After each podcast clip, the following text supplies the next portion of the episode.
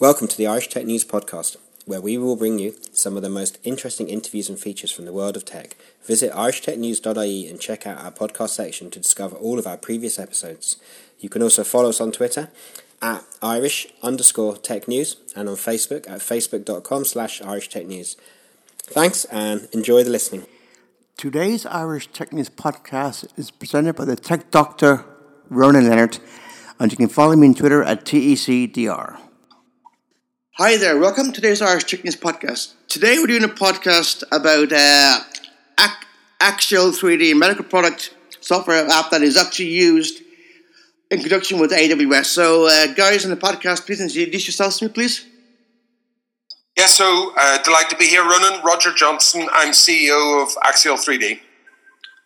Good to meet you. Hi, uh, thanks very much indeed for having us. My name's Tim Brown. I'm a transplant surgeon in the City Hospital in Belfast. Great to have you, great to have you both on here. So, tell us from, uh, from the beginning, what does Axial 3D actually do? So, our, mission in life is, is to is to transform complex surgeries. We provide uh, micromillimeter precise, patient specific anatomical models.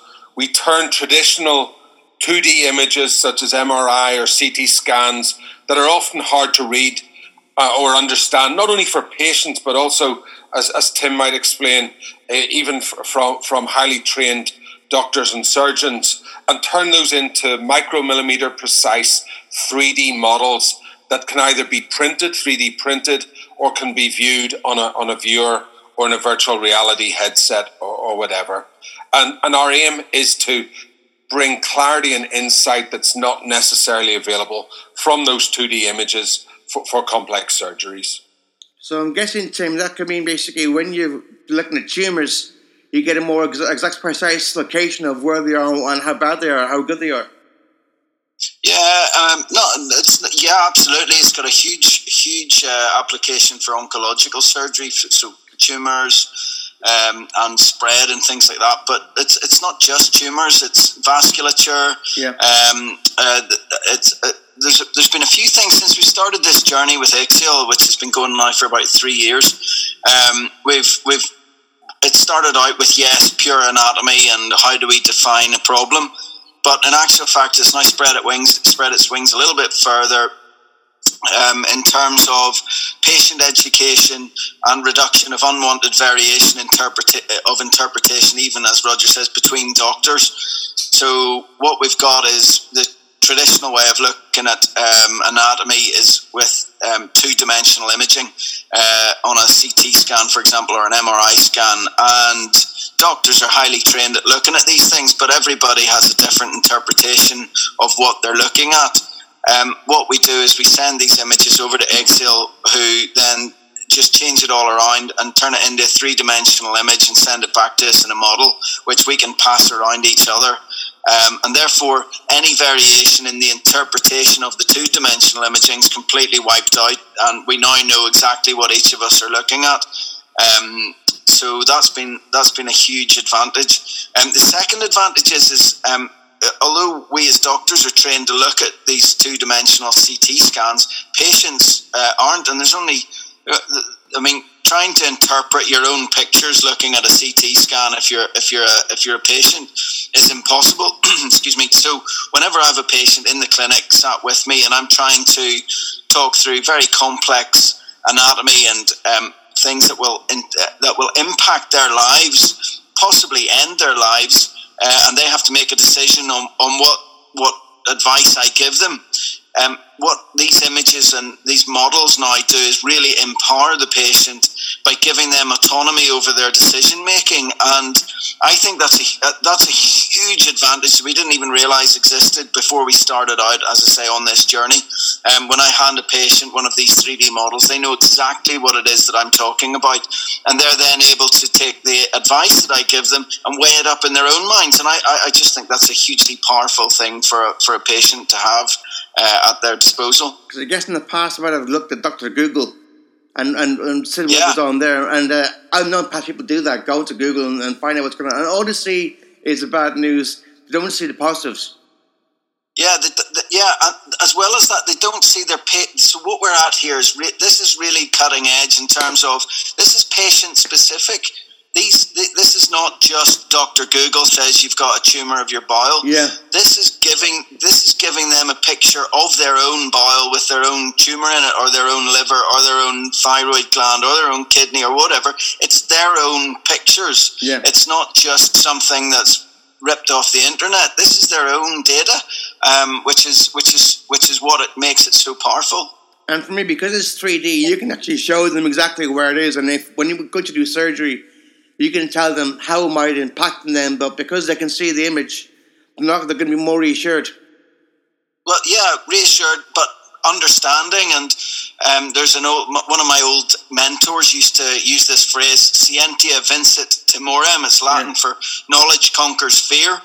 Um, so when they go into an operation, and I've already given them all the scary risks behind it, if they're in the knowledge of what it is I'm in, I'm trying to do or attempting to do for them, then that conquers their fear, and that, that's my hope anyway. And certainly, the patient reported outcomes for the various times we've used these is very, very positive. So it's it's it's really, really good for our patients. You mentioned earlier that, that certain doctors would see 2D image and all give different interpretations. Like if you go to a, a, a lawyer, each lawyer has their own view of interpreting what the law is. Yeah, exactly right. So the way that I the way I explain it whenever I'm talking about this is we all like watching James Bond at Christmas. Yeah. Um, if you were to read a James Bond book and it's um, uh, and I read James Bond and I've got a picture in my head and it looks a bit like Sean Connery, and then I hand you the book and you read the book and it looks a bit like Daniel Craig, and then you hand the book to Roger and yeah. he ra- he reads it and he interprets it as Roger Moore. So we, we're reading the same data, yeah. we're reading the same information off the page, but in our minds we've got very different um, uh, interpretations of what the images look like. So um, when we when we actually put it on screen and turn it into a 3D image, then that takes away all the variation in our own interpretation. And Roger, how how uh, important is it that you get the three D imaging right? Well, of course, it, it it's critical. Um, all of our software has to be fully clinically validated, and not only in terms of its accuracy, but actually the efficacy and safety and, and benefits that it yeah. brings. So we're in a range of, uh, and have been over over a number of years, going through various clinical trials demonstrating the, the value that it brings in surgical planning or to patient education.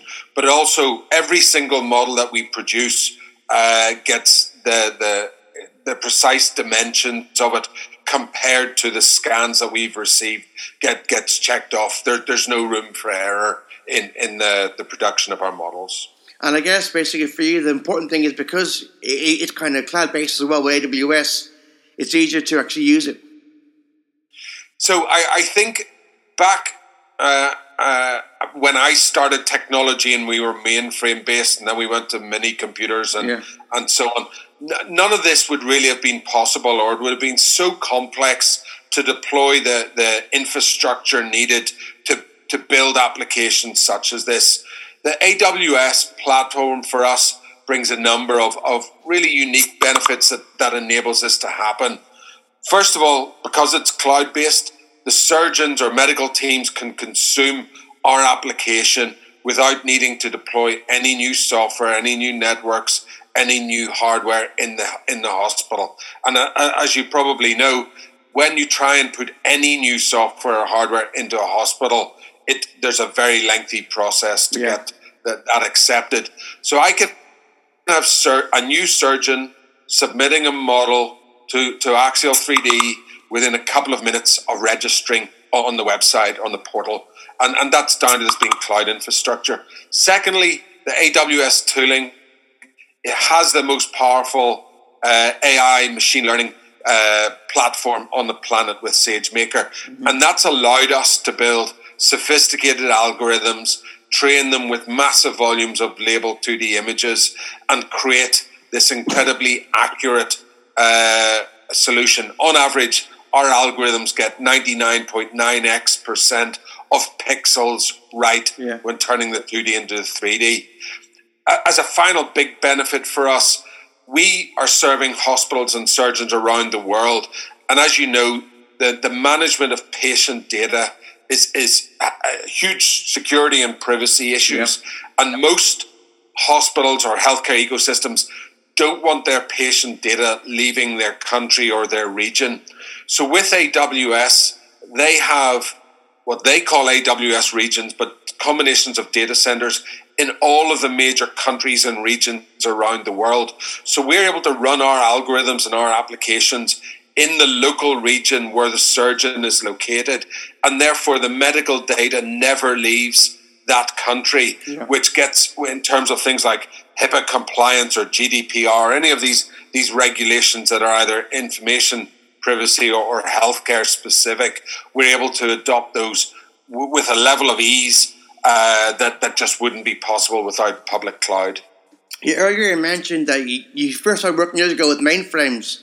I remember back then when we had and dumb terminals. Now with the cloud, we're now getting back to the idea of having a dumb terminal that links into the cloud. But dumb terminals now are more are more advanced than they ever were. Uh, absolutely. Well, my first dumb terminals.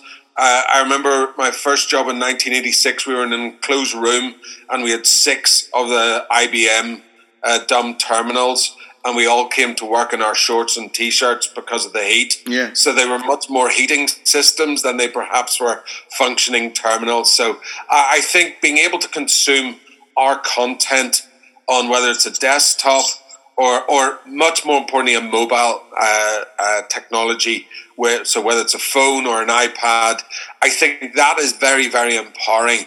And again, if you imagine when, when someone like Tim is looking at a 2D image on a small screen that like an ipad or, or yeah. a, a, a, smartphone you're turning a hard to understand image into something that's probably impossible because of the, the pure form factor of, of the ux yeah. With the 3d models that suddenly becomes much more viable to, to get the true meaning of, of, and still be able to collaborate or use or empower the surgeon even if they're they're mobile they can look at the at the image on their smartphone or, or, or tablet and still get huge insight that otherwise wouldn't be possible. Yeah, well, Tim, for me, I'm, I'm looking at when you're actually on the ward. In fact, you got a tablet or a phone nearby. You have to log onto computer. You can you can do it on the go.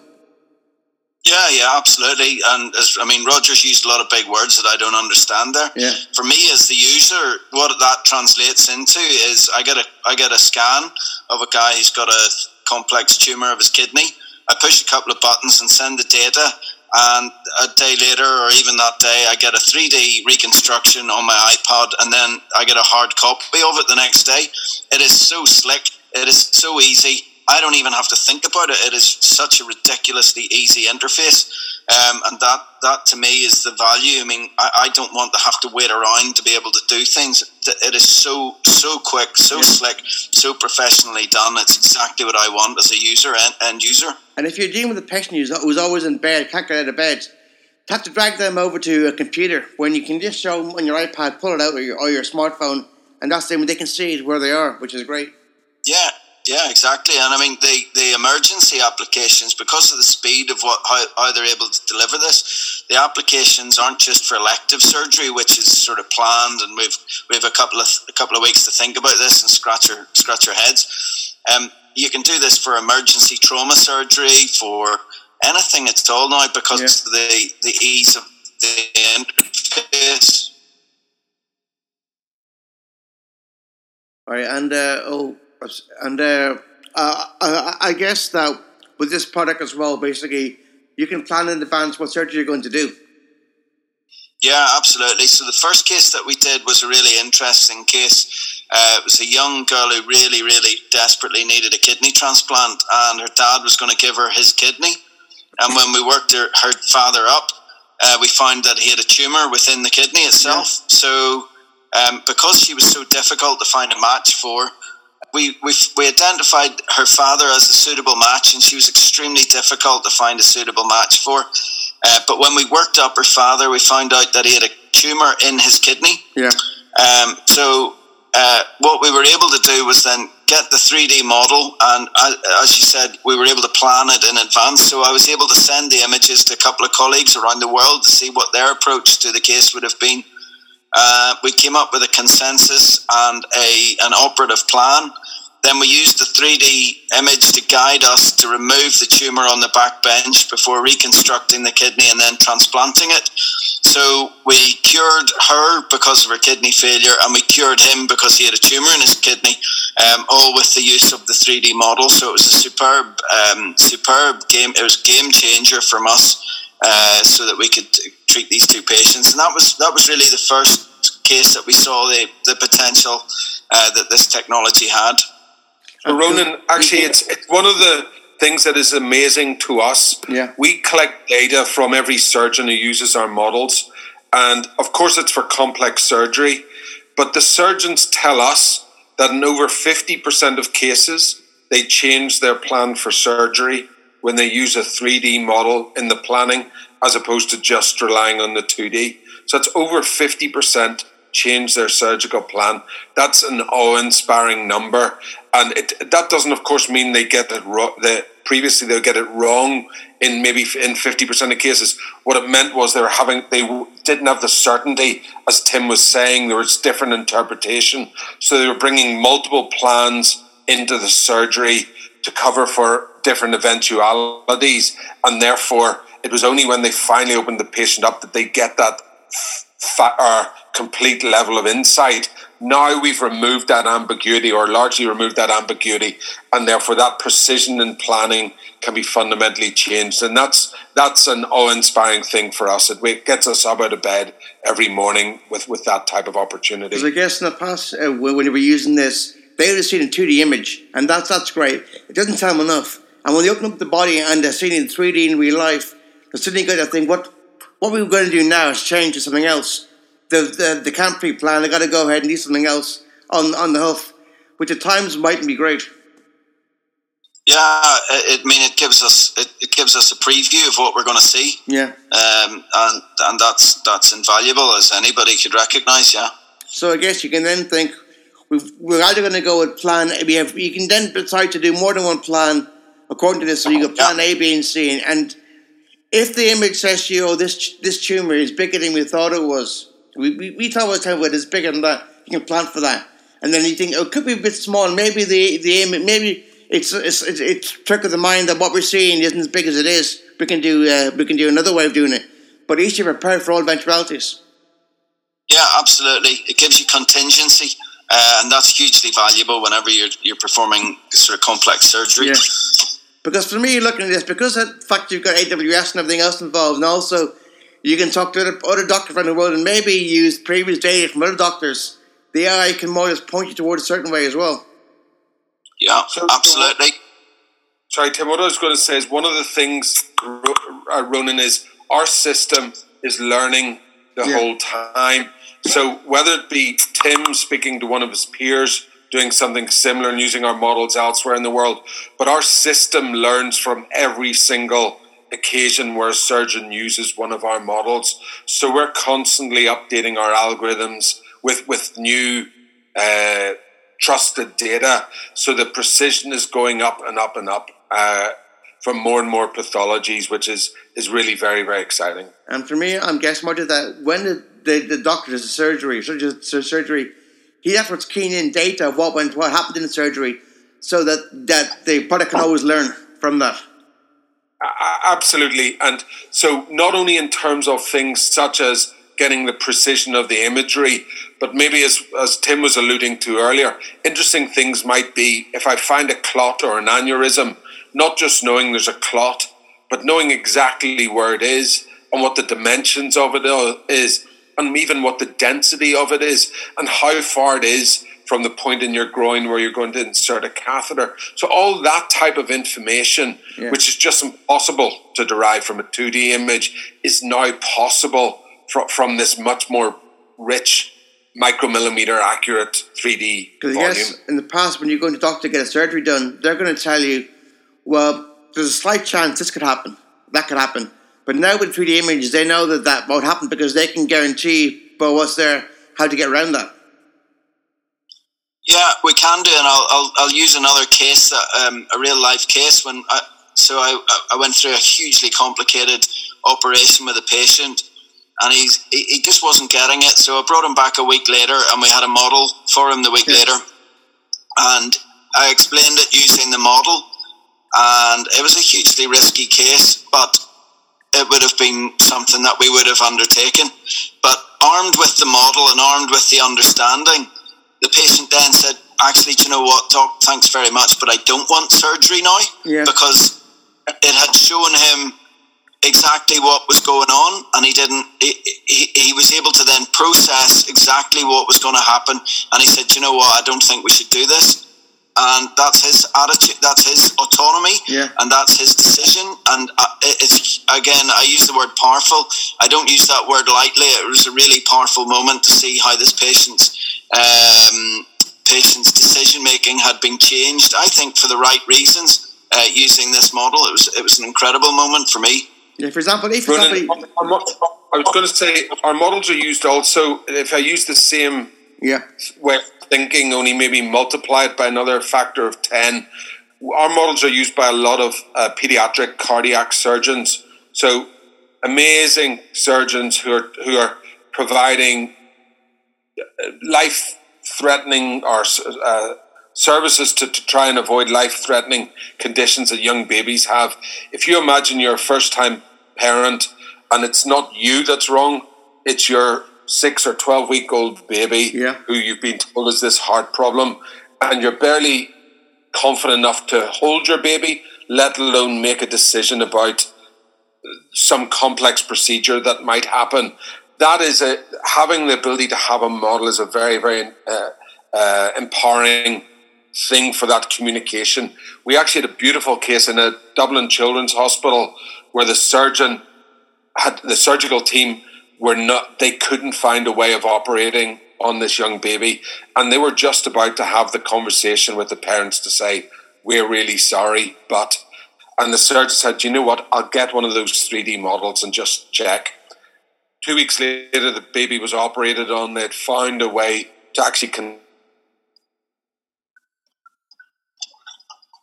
conduct the survey yeah. or the, the, the procedure uh, basically uh, path. And that was just the insight that this provided. So a really beautiful, heartwarming story, but it is that level of insight that, that otherwise wasn't available. Because I guess at times, if you're dealing with surgery and it involves going your nerve endings, you're not going to, you, you can't guarantee that you might uh, that you might cause problems in nerve endings. Whereas now, the 3D model, you know exactly where to you know exactly where to cut in and cut out to avoid uh, any damage to the nerve endings, for example. Uh, I don't know that it gives us that sort of degree. Um, nerve endings are real microscopic. I mean, we can get down to the micromillimeter and yeah. the tumor down to one, one, or two millimeters. In terms of the nerves going in, in through skin, and um, I mean, the big nerves, yeah, absolutely, you can see the big nerves, but the little ones in the skin, unfortunately, we still can't see just yet. So, yeah, what you've alluded to is this condition called neuropathic pain. Yeah. Occasionally that does happen to us, and it would be lovely to find a way of avoiding these, but we're, we're just not there yet. No, I think maybe in the future this technology will, will as it improves over time, they'll find a way. Like right now with robotic surgery, it's doing things you couldn't do twenty years ago. And I think with this, in twenty years' time, you'll be doing what you couldn't do now. Yeah, potentially. Um, I think robotic surgery still has uh, is still looking for um, uh, for for a good application. We, yeah. we think we've got a couple, certainly in the urological world and in the cardiac surgical world. Uh, I don't. I, I, think robotic surgery isn't quite where we where we want it just yet. Yeah. It'll it'll it'll develop a pace, as you say, over the next twenty years. And I mean, twenty years ago we weren't doing much laparoscopy, uh, keyhole surgery. Um, yeah. Now, pretty much, uh, there's there's a vast vast array, array of laparoscopic surgery that we now perform that we weren't 20 years ago. So who knows where we will be in 20 years? Yeah, think of, of when uh, Barnard did the first heart surgery, how things have gone on yeah. since then. Right, right now, you're not going in there worrying, will I come out of this how long will I live? You know you can live a long, healthy life. Yeah, exactly right. Exactly right. I mean, things things move on so rapidly. Yeah. Uh, and uh, we welcome that. Absolutely, we embrace our technology, and uh, so hopefully someday my job as a surgeon will be obsolete. uh, because uh, it would be lovely if we were able to inject some little micro robot that's able to go around and fix tumors without me having to take a big knife and be brutal with somebody. It would be it would be much more subtle if we were to be able to inject little nano robots that would be able to cure people from the inside. Uh, it would be lovely, but who knows? That's maybe pie in the sky thinking. That's a movie I remember in the sixties where someone did that, where they injected people even smaller to go inside. I remember that. That's right. Well. Yeah, yeah, yeah. And hopefully, hopefully, we'll get that someday. Yeah, and it would be interesting if that works. What I mean is that at the moment, the surgeon's biggest skill is their hands and any damage to their hand isn't good. But if if it's done with robotics, that isn't an issue as such anymore. Well, you still need the rope. You still need the surgeon to operate the robot. Yeah, you do, but the hands won't be because the robot can compensate for anything that's shaky. If you know what I mean, in a certain sense. Am I able to do yeah, that? Yeah, the, yeah, yeah, absolutely. The robot takes away tremor. Absolutely. Yeah. Um, that's that's one of the things. The other good thing about the robot is it's an ergonom- ergonomic um, design which uh, reduces surgeon fatigue. I know if I've done a six or seven hour operation afterwards, I feel like I've been punched around by Barry McGuigan. Yeah. Um, and if I'm sitting uh, sitting at a, at a console that's ergonomically designed for my comfort, uh, a six or seven op- hour operation is not going to be nearly quite so difficult. So, what you're there for looking at is you're getting more longevity out of your surgeons. Yeah. Um, and Right. there are benefits. I don't think they're as they're as high as, as the robotic companies are advertising just Yeah. yet. But we're still we're still searching for the solutions that, that the robot can potentially provide. And I, I guess looking in the future, what do you see the future of the, of this of this uh, product is is going to be? I mean, how will it improve over the years? The 3D modeling. Yeah.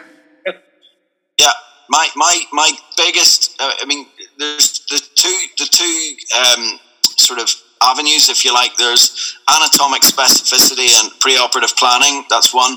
But I think the big one that we that we're yet to really fully um, uh, use is patient education. I, I think that is a hugely important aspect that we haven't fully explored yet, and um, that's that's I think our next our next goal. Um, the anatomical uh, decision making and preoperative planning, uh, we're, we're, we're fairly good at um, at the minute. The the patient education is the next big step, but overall, it's uptake of this technology and making sure that there's a huge awareness that this is now available. Yeah. And it's thanks to these these podcasts and things like that that is it's, it's really it's really available. It is de rigueur. It, it is it, it's a button push away from actually being uh, available. So it's getting it out there, getting people to recognize the technology is available for them to make their lives easier. And Roger, how is it? What future future developments do you see with this?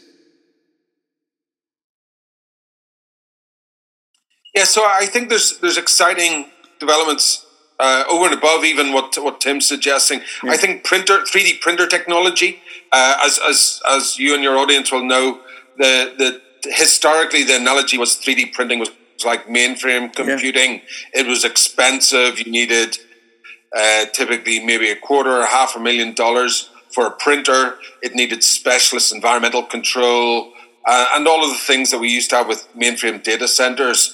And now we're getting to where Moore's law of 3D printing Yeah. has got, instead of spending three quarter or a quarter of a million on a printer, I can now buy a printer for maybe $4,000 that can sit on a surgeon's desk. And it still needs a little bit of skill to be able to change the resin trays and so on. Now, not only does that bring it to, to a consumerization uh, potential, the cost per model goes down dramatically. Yep. The accessibility, where I could have multiple of these in a hospital at the point of care. Things like the speed of the of the printers is, is going up again in line with Moore's law.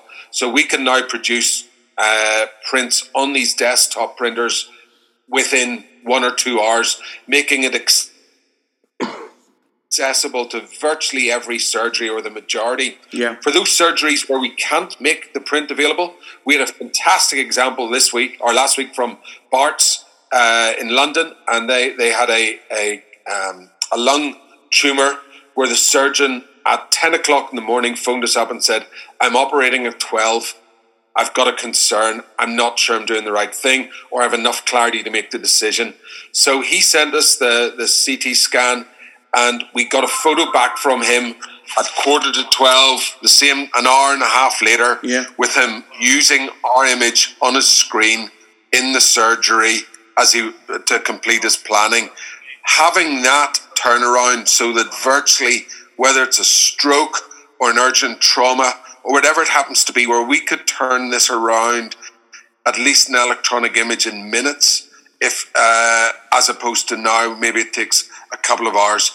That opens this up to tending to 100% of surgical procedures, and that becomes incredibly uh, empowering for the world, especially at, if we can consumerize the price. And because, as you said, technology is always improving, coming down in price. For example, Right. a tablet of 10 years ago, an iPad 10 years ago, is much, isn't as good as it is now.